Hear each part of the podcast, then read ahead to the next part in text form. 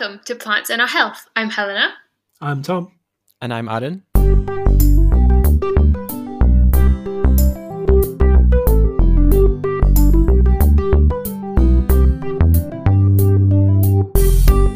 Who did you talk to this week, Aaron? Our guest this week is Professor Nigel Maxted, who's Professor of Plant Genetic Conservation at the University of Birmingham. And as our theme is still plants on our plates, this is apt as Nigel looks at the genetics of crop wild relatives and land races, and how this genetic information can be used for conservation. Awesome, that sounds great. Let's jump in.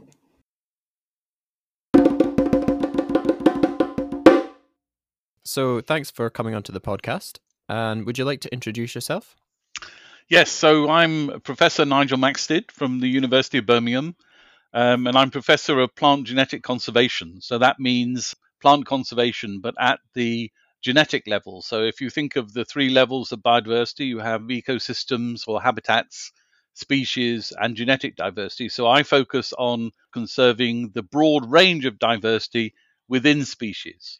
And I, I, guess most of my professional career has been associated with conserving species which are related to agriculture. So either the traditional varieties, uh, which we call land races, or crop wild relatives, the wild species which are closely related to crops and which the crops were originally domesticated from. Um, which is perfect because the focus of today's chat is crop wild relatives and land races, as you say. And we're looking at how plants in those forms are able to support humans and also how crop wild relatives as an idea might be able to help people connect with plants and you know associate their food as growing things out in the wild yep. And your conservation focus it's it's at the genetic level. So do you want to maybe explain just a little bit how that that focus makes it different and what genetic conservation is based in? Okay. So, so if you're if you're looking at um, species conservation, and say you're trying, you have a, a protected area, um, and you're conserving species within that area, then what you're looking for really is presence or absence of those species.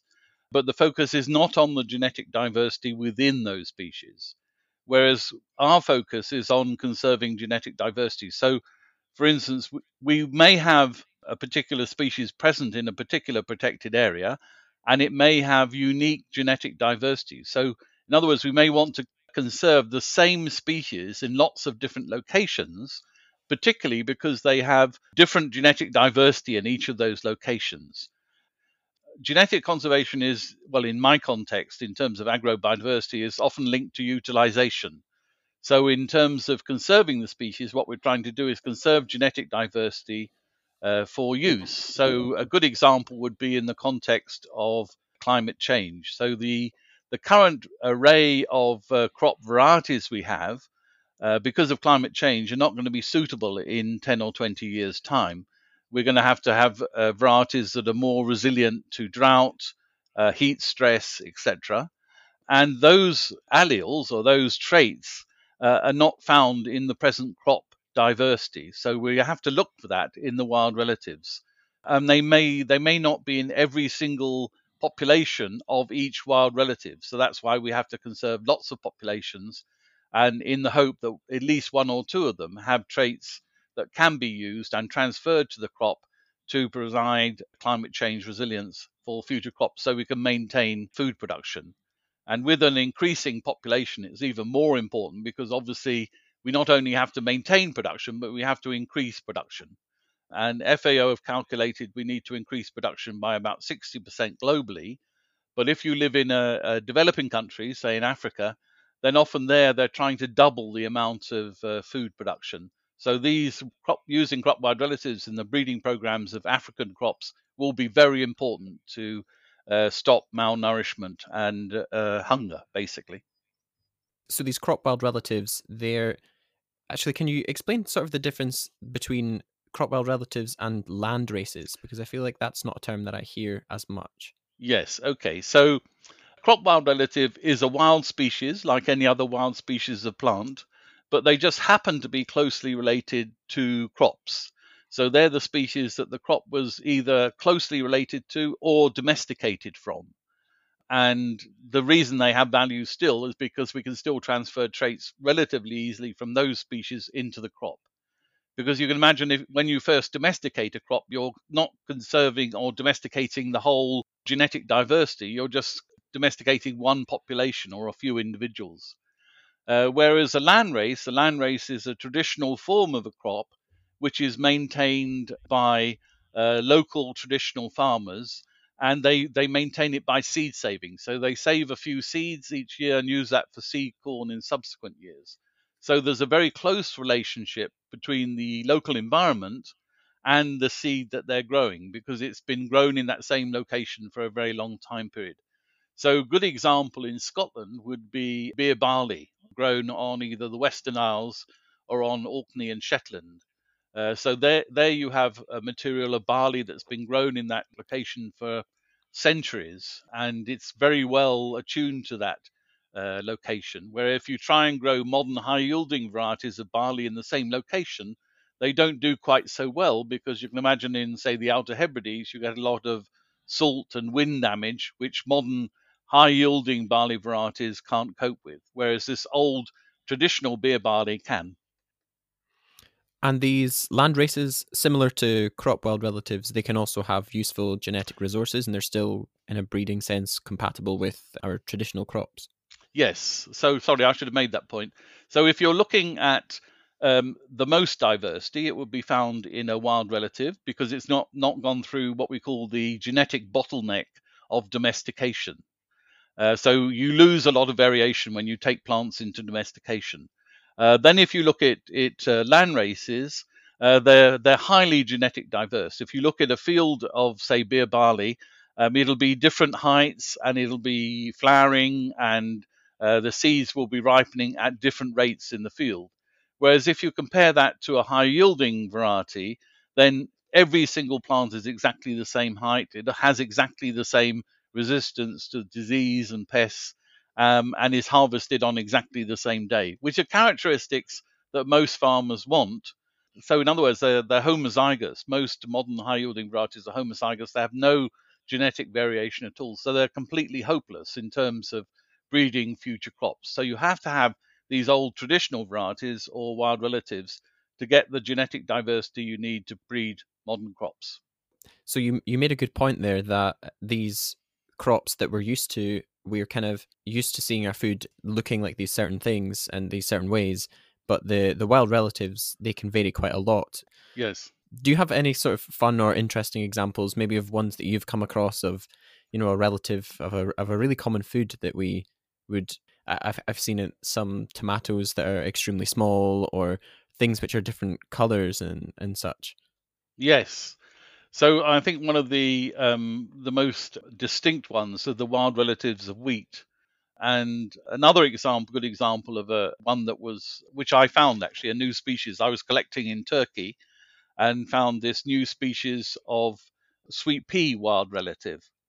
So if you look at the crop sweet peas, you can have virtually any color but yellow.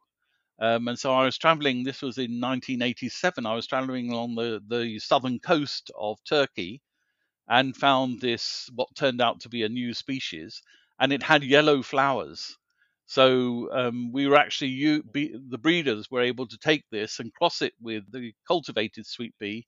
And so now we can have uh, yellow varieties of sweet pea, which were never possible before. So you can see how there you have a very valuable trait because growers like to grow yellow sweet peas, but was never available before that cross was made. And I would also add that that particular species was only found in one place, one population, and that population has been uh, subsequently decimated.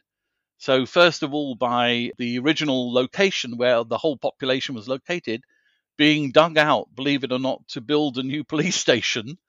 Um, oh and then the few few remaining plants that were left were virtually killed off um, in 2010 by the widening of the main road that runs along the south coast of Turkey.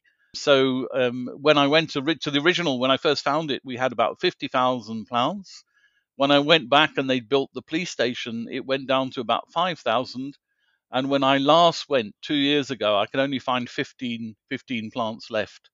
So it My just goes to show how this this very important diversity is being lost, um, and this place will will probably go extinct. Now, in that particular case, I when I when I found it, I did collect a lot of seeds. So we have material in the gene bank, and potentially we could have restoration of the populations. But you can see that how the process is happening over and over again with the loss of diversity because of man's mismanagement of the ecosystem.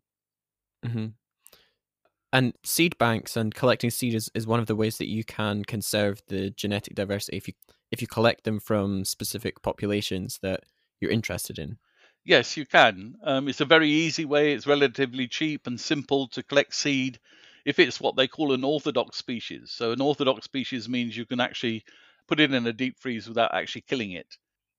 The only problem with that kind of conservation is it freezes evolution. In other words, um, if you if you conserve species in the wild, say in a protected area, then they carry on evolving with the pests and diseases. Whereas, obviously, if you put them in a deep freeze, they can't continue evolving. Yeah. And that's one of the things you've been looking at recently, isn't it? To try and identify uh, certain important areas where you can protect crops and their, their wild relatives, rather, out in the wild. Yeah, so we've been looking at various levels. We published a major paper in Nature a couple of years ago, which looked at the top 150 sites globally to conserve the major crop wild relatives associated with the major crops. Um, and we came up with these 150 sites, and now we're actually trying to set up a network of these sites to do practical in situ conservation of these populations. Um, the only problem is that a lot of these populations are found in some of the poorer countries of the world.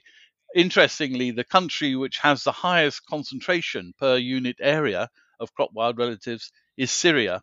So you can imagine at the moment trying to do active conservation in situ in Syria is, is rather difficult. Yeah. And is it mostly associated with how much genetic diversity the area has um, that leads you to kind of identify an area as important, or are there other metrics that come into no into in question? this in this particular case how we're assessing these sites is the concentration of different species so we, we want to uh, look at genetic diversity but we also have a, a global list of the top priority crop wild relatives the 1392 species which are closely related to the major crops of the world but what we do is rather than just say, right, we've got one site with that particular species is, we make sure that every single species that we're putting in the in situ network is found in five separate sites. And we're assuming it's found in five separate sites around the world, then we have a sample at least of some genetic diversity. And not only are we doing that at the global level, we're doing it in Europe and we're doing it within the UK. And when you have identified an area as important and one that you'd like to conserve, do you have to kind of find a way to formally protect it? Is that what in situ conservation looks like? Yes, it is. But usually, what happens is it's it would be very expensive. Obviously, if you find a, a particular population and want to set up a new protected area, uh, because you have to go through all the legislation, etc., to protect the site. So usually, what we're doing initially, at least, is to set up sites in existing protected areas. In the UK, a good example here would be down on the Lizard Peninsula in Cornwall. So we identified that as one of the prime sites within the UK to conserve crop wild relatives, and that is already being actively conserved by Natural England and the National Trust. Uh, so it's been given priority in terms of conservation of the lizard to maintain uh, populations of those species within the lizard.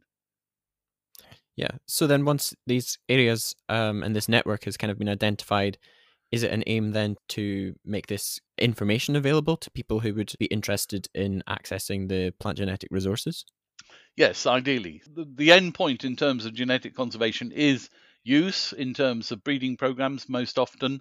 And so we'd like to try and assess which traits are present in which populations and then if you like advertise them to the breeders so if a breeder is looking for say drought resistance or heat tolerance then we can tell tell them uh, he or she which populations have those traits and they can use those particularly in their breeding programs So it's almost like I can imagine a, a, magazine for for what would you like your crops to have? Would you like them to have drought resistance? Would you like them to have uh, pest resistance? And you're able to point them in the right direction. Yes, exactly. I mean, basically, the way it works at the moment is a it's a website on the internet. But yes, it works exactly the same as you're yeah. saying. Yeah.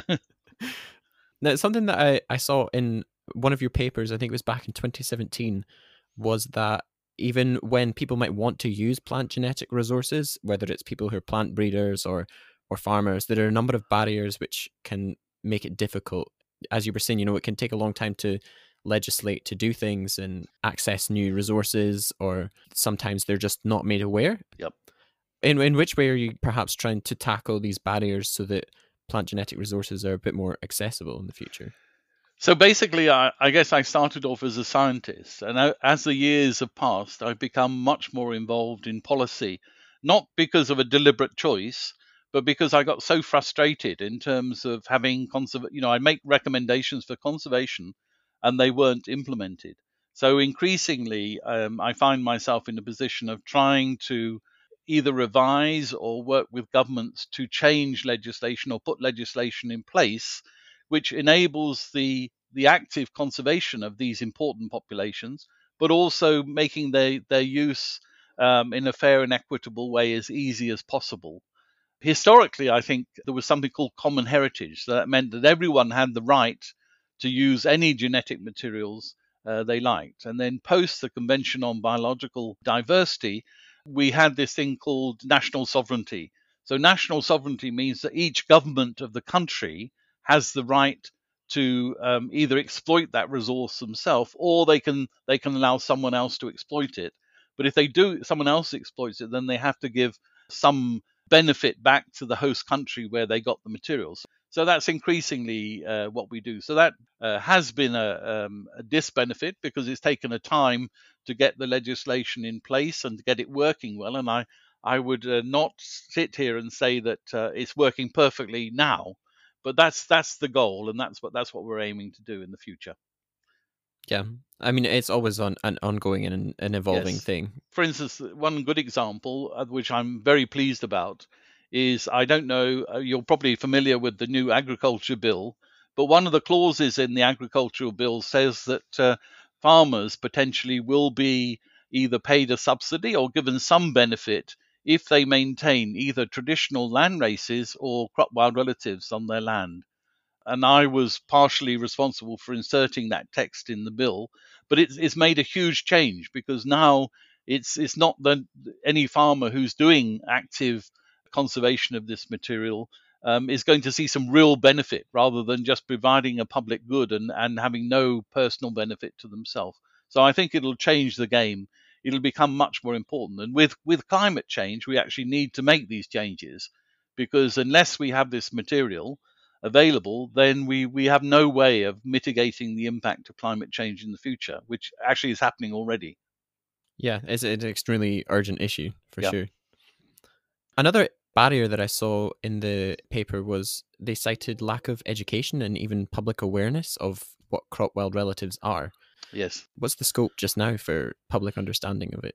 Yes, it's it's it's amazing how things have changed in my professional life. I've been working about 30 years on this subject professionally, and when I first started, I would go and talk to people about crop wild relatives, and uh, certainly if I talked to protected area managers, they heard the word crop, and then they'd immediately turn off and say, "No, no, we're not interested in conserving crops. We deal with wild species found in nature." And so yeah. I'd have to explain. And it, they just went away puzzled, sort of scratching their head. And I, I think now the situation has changed. Many protected areas now are having to justify why why spend so much money on conserving uh, this this the resources within a protected area. What's the benefit? Well, we, we all know there's a there's a good benefit because I can walk there and enjoy my Sunday walk or whatever. But we can also show now this additional benefit because we have the conservation of these wild relatives and land races within those protected areas. So we have a direct association between those protected sites and the food that we eat every day. Um, and if we didn't have that that active conservation, then the food would become less and less, even here in the UK. Um, and I think now we, we don't, you know, people hear protected area community hear the word crop wild relative, and they respond quite differently to how they responded 20 years ago. So it's it's taken a long time, but I think we we've got there finally. And is there some place that you'd really like to see it going in the future?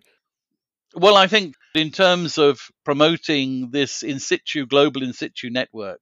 So as I said, it, it's related to the top um, 1,392 species of crop wild relative, which are relatives of the top 190 crops. I mean, this will make a significant, if we can conserve those and make sure the material is used in breeding programs, it'll make a really significant difference in terms of uh, food security for the world so we, I don't think we can underestimate how important it is the establishment of this network uh, for the whole of mankind's future.